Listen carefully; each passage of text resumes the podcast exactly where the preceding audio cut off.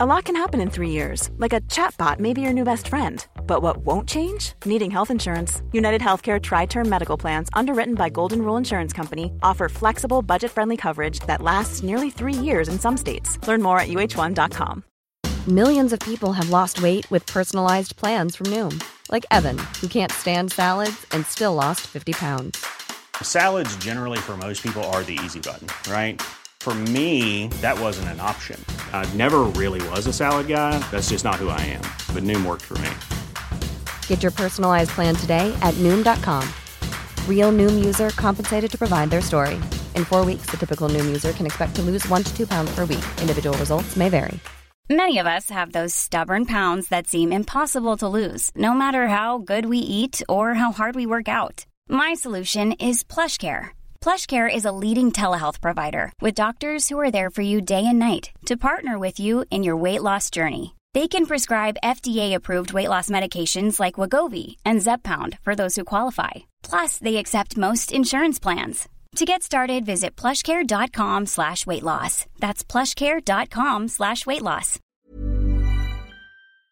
Join us for a journey as we go back to the great civilizations of the past. Who were the people? What were they like? How did they begin? And how did they end? Let's find out on episode 32, The Founding of Carthage.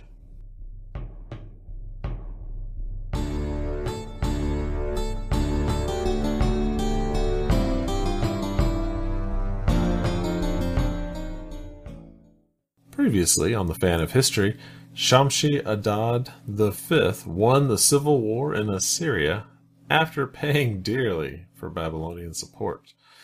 Dido lost the rule of Tyre to her brother Pygmalion and fled with her supporters into the Mediterranean Sea, looking for a new home.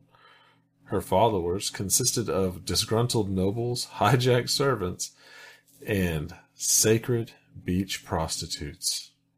Well, Dan, it's a heck of a way to start. Yeah, and before I talk about anything else, I have to mention a general called Hannibal Barca.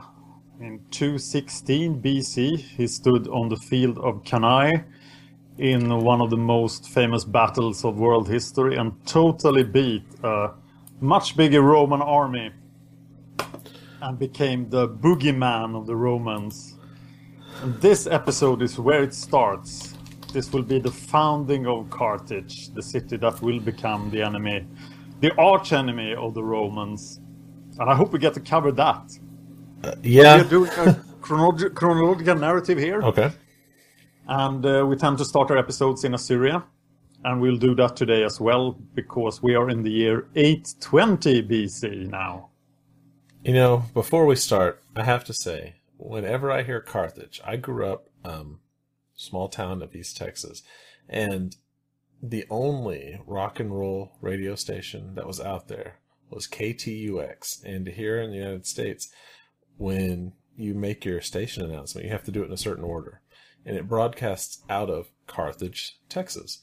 So, you know, at every commercial break, it would go 99.1 KTUX, Carthage, Shreveport, Bossier City. So I will forever only be able to think of Carthage, Texas, even though we are not talking about Texas. When I hear Carthage radio, I'm thinking like, okay, the elephants are going over the Alps, and here is a rock song for... Yeah. It's Tuesday morning. Back to Assyria.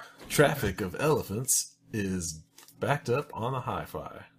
Beware of Gallic rebels in the mountains. All right. Well, I guess let's the weather forecast is really bad for you, Hannibal. Right. Good luck. Okay, back to Assyria. Shamshi-Adad V is then the king of the Neo-Assyrian Empire. Mm-hmm. Assyria dominates the Near East. And Shamshi-Adad V is the fifth king of the empire. He's trying to recover from the civil war. And the vassal states are unruly because they had these 7 years when the empire was fighting with itself. So now they have to be brought back in line. And in 819 BC, Shamshi-Adad attacks. He moves immediately to secure the northern border against Urartu. He's raids to the north and the east. Also, the Manians that we mentioned last time gets a bit of punishment from the Assyrians. And the reason that he moves to the north immediately is that Urartu has spent these 7 years well. They have spread out. As I said before, you can't go directly from Assyria to Urartu because the mountains are too high, so you have to go around them. So there's a lot of area to try to reduce the Urartian influence in. Right. And Shamshi-Adad makes this fantastic claim that it took a huge territory, but it's very unspecific, so there was probably no territory taken. He also claims a huge tribute in horses, and that might have been, this might just have been a glorified horse raid. So he just went and stole a bunch of horses. Yeah, the Manians imported horses from the steppes, so the Manians were a good source for horses. For the Assyrians. In the same year, the Babylonian king Marduk-zakir-shumi, who stepped in and solved the Assyrian civil war, he dies.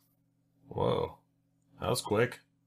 It's a bit uncertain which year this happened, because Babylonian historical records will be very poor for the upcoming years. But 819 is the best guess. Marduk-zakir-shumi was put on the throne by Shalmaneser III. He was the only foreign monarch called a brother by the Assyrians. He put Shamshi-Adad on the throne in our last episode. He reigned from 855 to 819 BC, and that's very, very long for an ancient king. But he seems to have done a crappy job. 36 years, wow. Mm-hmm. Yeah, he seems to have been around for too long, because Babylonia is now going into decline, despite having their brightest moment just in the last episode. And he is then the father of Semiramis, the princess who is now the queen of Assyria, who we will dedicate a whole episode to very soon, right before we go to Sparta. All right. So now the throne goes to his son, Marduk-balasu-ipki. I love these names. They are fantastic. Yes. His name is tributed to the main god of Babylonia, and that's why he's Marduk. Mm-hmm. But then Balasu-ipki is the rest of his unique identifier. He's probably quite old at this time. We actually have a document that is 25 years before this time with his name on it, because he's a witness to a legal document. Oh, wow. Okay. And the nobles in Babylonia are getting more powerful. They are weakening the royal authority. And we move to 818 BC, when the Assyrian army under Mutaris Ashur attacks. They attack? They do attack. But you're supposed to be surprised at the name. Yeah, Ashur. Mutaris Ashur. Who the hell is this? We just talked about... I've never heard of these people. We just talked about everyone in the Civil War. And this guy was around in the Civil War, but we have no idea what he did. But he came out quite well, because he's the Rab Sake, the cupbearer of Shamshi-Adad V. And he doesn't bear any cups. He's more like the Grand Vizier. He's like Jafar in Aladdin. Okay, there it is. There's the reference. Yes, and never trust the Grand Vizier. Yeah, if cartoons have taught me one thing.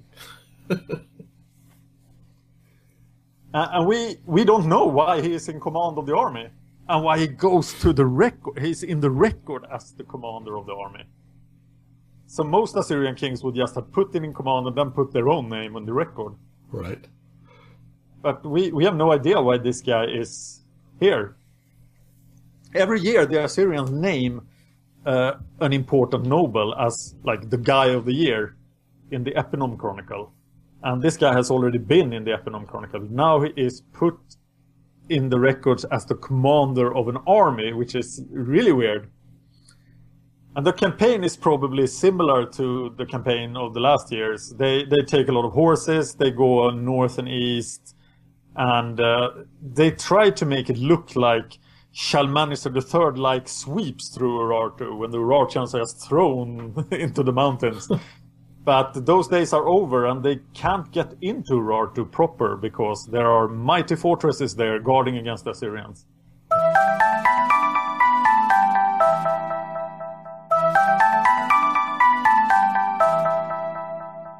Alright, sounds like we got some news from China?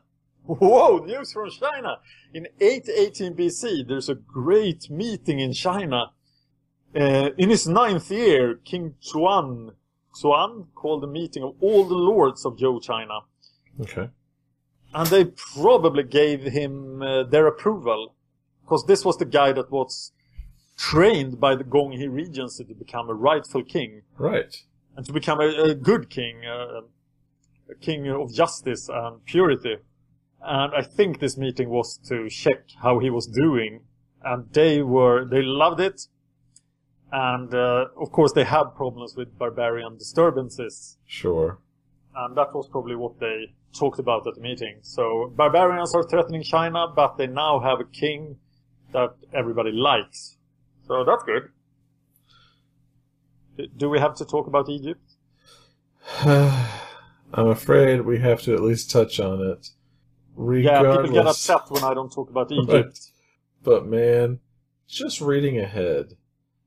It's brace yourself, people. Yeah, I would really like to skip Egypt until 725 BC, but I know you wouldn't like it. So, okay, here's Egypt. Pedibas I rules Thebes and the western oasis in the south. He's the pharaoh of the 23rd dynasty. Takelot II rules some other parts of southern Egypt. And he claims to be both of the 22nd and the 23rd dynasty. Shoshenq III rules the north, the delta. He's of the 22nd dynasty. They're all Libyans. And then we have this guy, Osorkon III. Right. I will talk more about later. And we talked more about him before. There are also Libyan war chiefs in the delta that are starting to behave like kings because they feel that 3 pharaohs are not enough. So the delta is becoming more and more autonomous. They are more and more ruling themselves. And the closer you get to Libya, the less influence the pharaoh in Tanis has. So maybe you could call them the 23rd, 5th dynasty or something? Right. Is there any... I was just curious. All these people... It used to be, we know Egypt, and they worship the pharaoh. That's the common conception of Egypt. Yeah, now they have lots of pharaoh to worship. Right. But do they still keep the same beliefs? Like, it's gotta be changing. Something has to be changing for this to even take place. It's an interesting question because they are all Libyans. They're not Egyptians, but they, as we see many times in history, the superior culture wins out. So I think they've been in Egypt for a long time now. Okay. For many generations. I think they are very, very Egyptian in their manners, but they are still depicted as Libyans. So they are distinctly Libyan on all the inscriptions and the hieroglyphs and stuff. One other way you can tell which pharaoh is influential is how they date things, because they use the pharaohs to date their years. And all the people in the north date after Shoshenq III in Tanis. Okay. So it appears that Shoshenq III is the most important pharaoh in Egypt at this point. And he would have any foreign interactions if there were any, because he's like at the beginning of the Nile. So if you want to talk to Egyptians, you end up with Shoshenq. All right. Okay, can we not speak about Egypt anymore this time? Yeah. Let's just move on. Good. Back to Assyria. Yeah, Assyria. In 815 BC, Shamshi-Adad V attacks again. So there were 2 years when he didn't do anything. And we learned that that's a really bad sign. I was about to say, I thought he had to regardless. So maybe he did something and it turned out horrible, so they were sort of like, oh no, nothing happened. Because the Assyrians never talk about things that go bad. Right. But the only thing we know about the campaign in 815 is that it was to Nairi, and that's the old name of the Urartu lands. So it was probably just another horse raid to the north. And we have some records from Urartu at this time, and they don't even mention the Assyrians. And they actually conquer the city of Musasir, which is right between Assyria and Urartu. So it's right on the Assyrian border. And this city has had an interesting relationship to Urartu, but now it is conquered and becomes part of Urartu. And this is done by Ishpuini of Urartu, who is the king. He also makes his son, Menua, the co-regent. So Urartu now has two kings, father and son. And this will be repeated in Urartu a few times. So at some point in this decade, I put this in 815, but it's not very clear. Okay. And this conquest might have been what Shamshi-Adad tried to prevent, but this is the last intervention of the Assyrians in the north, because now Shamshi-Adad will turn his attention south. Musasir is a religious site that is important to the Urartians, and I'm quite surprised that it has not been under Urartian control all the time, and we will see it slip out of Urartian control again. But this is the main site of the god Kaldi, the Urartian war god, the main god, and his wife Arubani. There is a stele from Ishpuini that tells us of this event. It was actually it's in the pass of Kelishin between Ruvandus and Lake Urmia. This is mountainous territory and very hard to get to. This stele is called the Kelishin stele. It was found by Friedrich Eduard Schultz in 1827. And this is Kurdish territory in the 19th century. Uh-huh. And we lost this guy's notes because he was killed by Kurdish bandits. Oh, wow. But people knew about this discovery, so a new expedition went out to find the stele, and they were also killed by Kurdish bandits. That's terrible. And it was not until 1951 that a guy called Cameron could get to the stele again, because he discovered there was a certain time of year when the Kurdish bandits, who had been around for 100 years, they were gone because they had to tend to crops or something. Right. So he went up there, he found the stele, and it was encased in ice because it was so cold. Wow. So he couldn't bring it with him. But he gave detailed notes about how to find the Kelishin stele. And it was first in 1976 when an Italian party went in under heavy military protection from the Kurdish bandits, who were still around 150 years later. That's amazing. And they found this stele, finally. And it tells the story of the conquest of Musasir by Ishpuini and... Planning for your next trip? Elevate your travel style with Quince. Quince has all the jet-setting essentials you'll want for your next getaway, like European linen, premium luggage options, buttery soft Italian leather bags, and so much more. And it's all priced at 50 to 80% less than similar brands. Plus, Quince only works with factories that use safe and ethical manufacturing practices. Pack your bags with high-quality essentials you'll be wearing for vacations to come with Quince. Go to quince.com/trip for free shipping and 365-day returns. Many of us have those stubborn pounds that seem impossible to lose, no matter how good we eat or how hard we work out. My solution is PlushCare. PlushCare is a leading telehealth provider with doctors who are there for you day and night to partner with you in your weight loss journey. They can prescribe FDA-approved weight loss medications like Wegovy and Zepbound for those who qualify. Plus, they accept most insurance plans. To get started, visit plushcare.com/weightloss. That's plushcare.com/weightloss. Hiring for your small business? If you're not looking for professionals on LinkedIn, you're looking in the wrong place. That's like looking for your car keys in a fish tank. LinkedIn helps you hire professionals you can't find anywhere else, even those who aren't actively searching for a new job but might be open to the perfect role. In a given month, over 70% of LinkedIn users don't even visit other leading job sites. So start looking in the right place. With LinkedIn, you can hire professionals like a professional. Post your free job on linkedin.com/people today. So now, after this conquest of Musasir, Ishpuini reforms Urartu. He dedicates a new cult center at Musasir, and he moves the cult of Kaldi, their war god, to Tushpa, which is much safer than Musasir from Assyrian attack. And he changes the religious center in Musasir to worship Ardini, a minor god instead. But at some point, he changes the name of the city to Ardini as well. Hmm. But at some point, the name changes back. So next time we talk about Musasir, it's Musasir again. And now the Urartian religion is really focused around the war god Kaldi, who I think he looks a lot like a carbon copy of Ashur, the Assyrian god. But he has this random feature that Ashur doesn't have. There is a house of weapons. And that's the temple of Kaldi. So you sort of have a house filled with weapons. Wow. So the temple is just your store for all your weapons as well. Hey, that's convenient. So that must be quite a warlike temple. Right. Yeah, the cathedral of war, so to speak.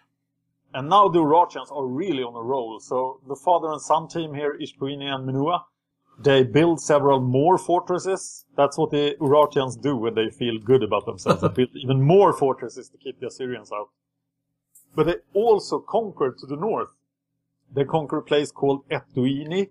They build fortresses on the southwest coast of Lake Urmia, cutting off the Assyrians from the lake. And this, of course, increases their influence over the poor Manians who have their fledgling kingdom at Lake Urmia. Right. And the relationship between Urartu and the peoples of the north, there are the mountains there before you get to the steppes. And there seems to be an endless number of minor kingdoms in these mountains. I wonder how many people is in every kingdom. It's like 50 guys. Right. Because we get these reports from Urartu that they conquer a ton of kingdoms all the time. Yeah, it's really just like a cattle camp. They come up on him, like, who are you? Yeah, that's it. Who are you? My name is Joe. We have conquered the kingdom of Joe. That's probably exactly what happened. What? But these northern kingdoms are doing something important. They are controlling the northern mountains. Because the northern mountains are under threat. And the Urartians don't understand this. They have no regard for the northern kingdoms. They consider them primitive, and they just want they don't respect their gods. They only respect the gods coming from the Mesopotamian area.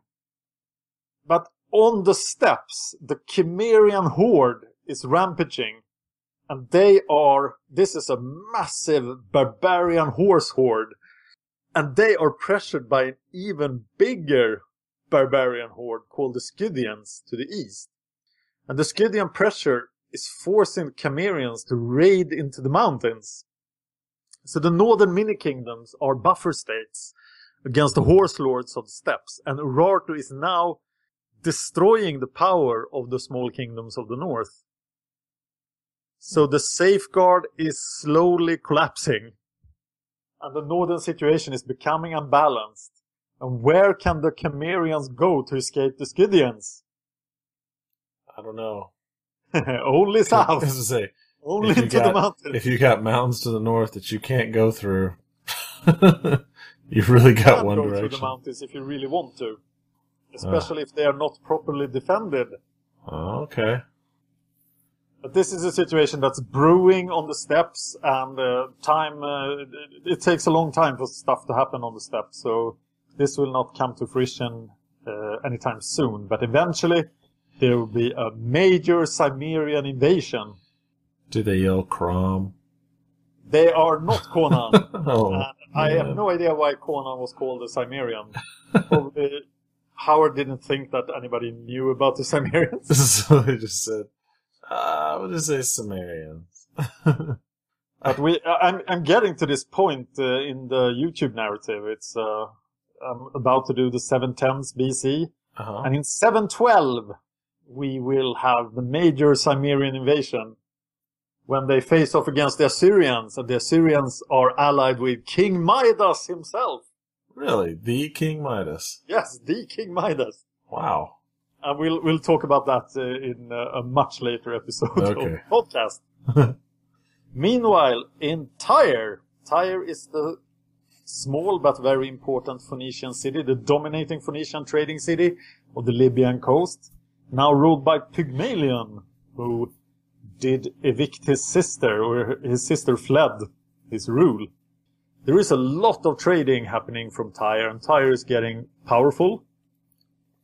The Assyrians are gone, and that's one of their big markets then, because of the civil war. But now the Assyrians are slowly reasserting their influence.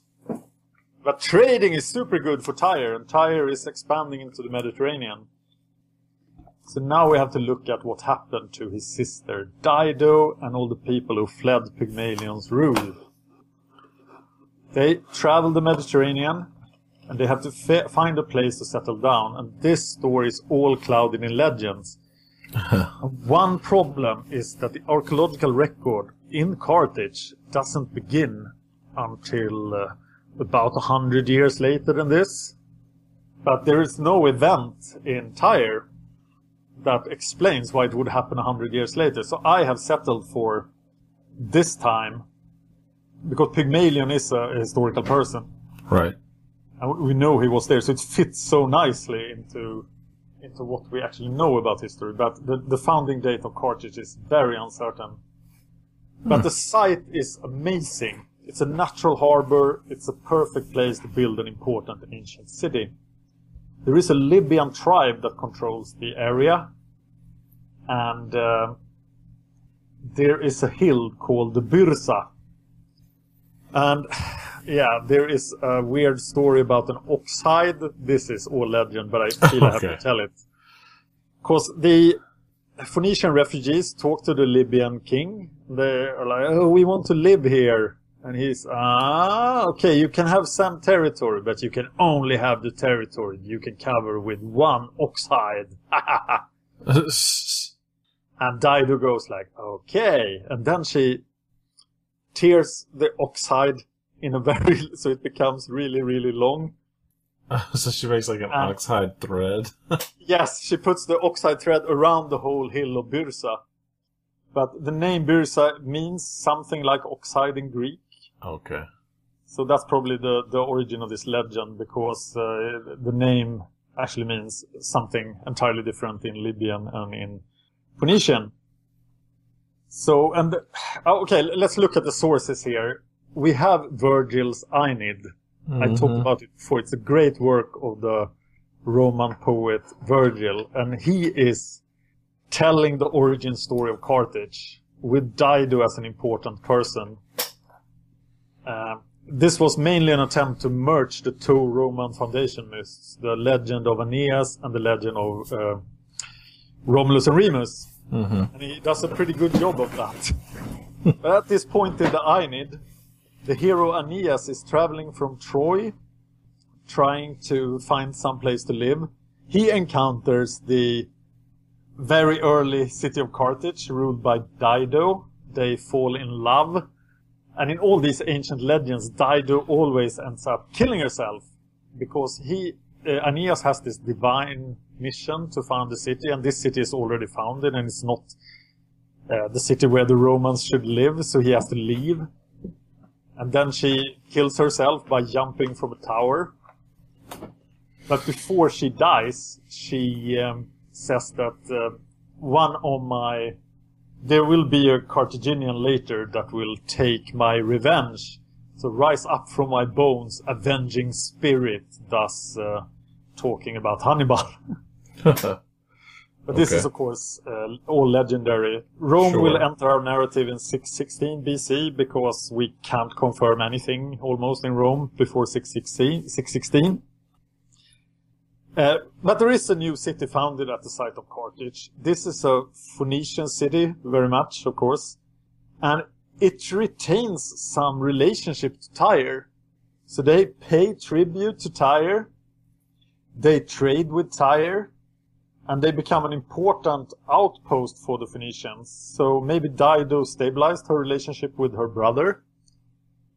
But there will come a time in the next century when the Phoenicians needs to leave Phoenicia and go somewhere else. And then Carthage will be perfectly located. It's far outside the Mesopotamian world, so the Assyrians can't get to Carthage.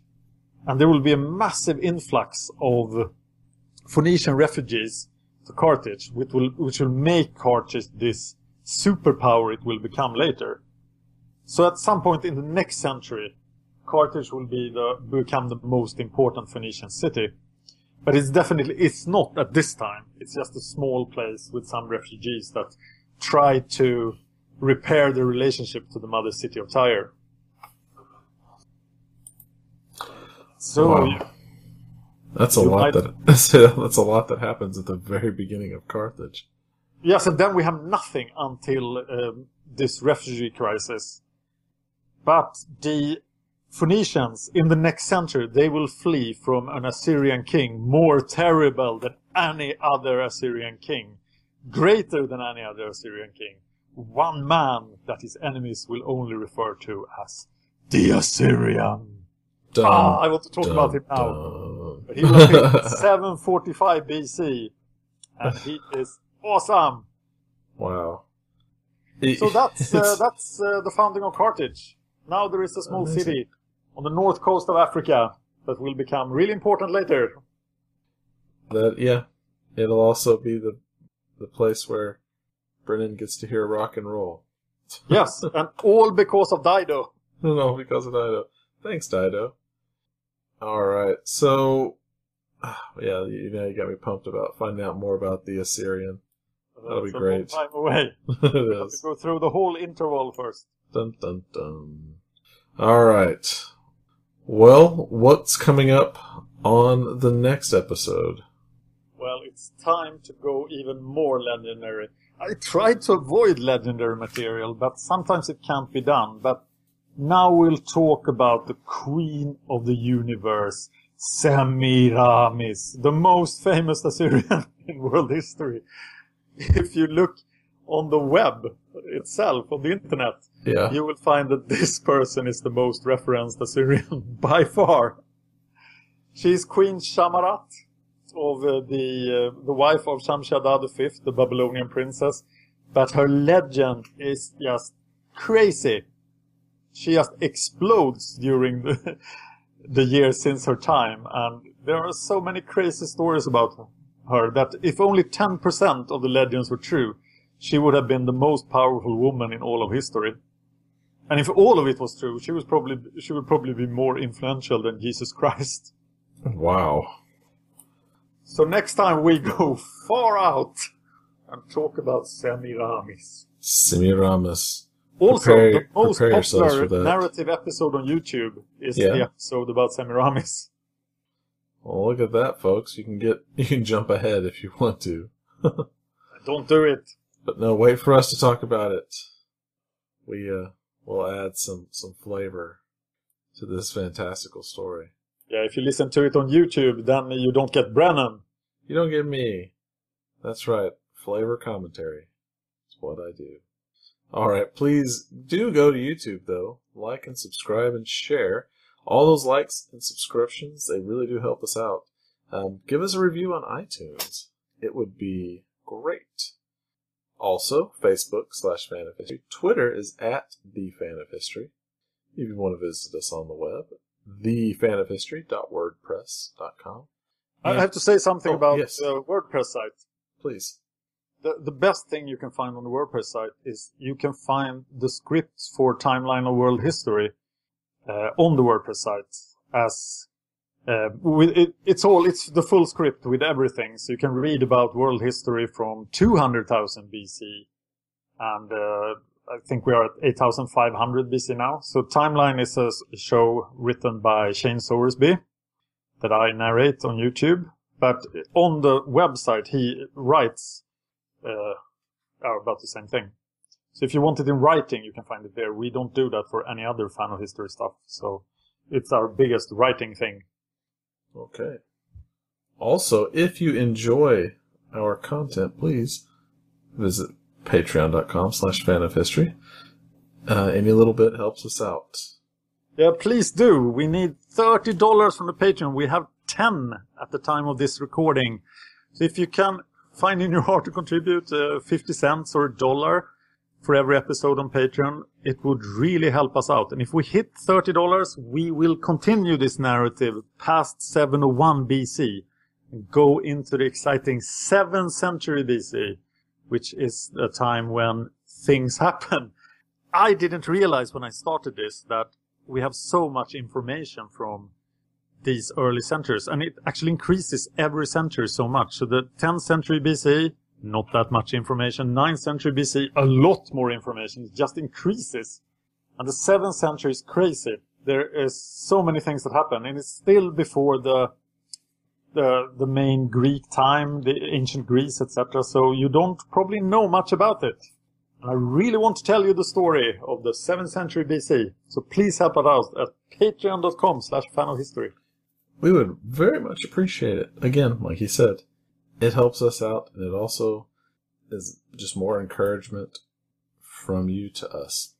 You will get the fall of the Assyrian Empire in 612 BC, the sack of Nineveh. It's the culmination of the story we're telling. Yes, it's the epic finale, and it's truly epic. So, with the pharaoh riding in to save the Assyrians. Dun, dun, dun. It's like a movie. It's definitely like a movie. There should be many movies about the sack of Nineveh. It's amazing. All right. Well, on that note, I'm going to say thanks for listening. And for this week, I am Brennan. I'm Dan. And you have been listening to The Fan of History. If you enjoyed this podcast, please consider supporting us on Patreon. Patreon.com/fanofhistory. Just $1 an episode would help us out. Thanks, and see you next time. Hi, I'm Daniel, founder of Pretty Litter. Cats and cat owners deserve better than any old-fashioned litter. That's why I teamed up with scientists and veterinarians to create Pretty Litter. Its innovative crystal formula has superior odor control and weighs up to 80% less than clay litter. Pretty Litter even monitors health by changing colors to help detect early signs of potential illness. It's the world's smartest kitty litter. Go to prettylitter.com and use code ACAST for 20% off your first order and a free cat toy. Terms and conditions apply. See site for details. Even when we're on a budget, we still deserve nice things. Quince is a place to scoop up stunning high-end goods for 50 to 80% less than similar brands. They have buttery soft cashmere sweaters starting at $50. Luxurious Italian leather bags, and so much more. Plus, Quince only works with factories that use safe, ethical, and responsible manufacturing. Get the high-end goods you'll love without the high price tag with Quince. Go to quince.com/style for free shipping and 365-day returns.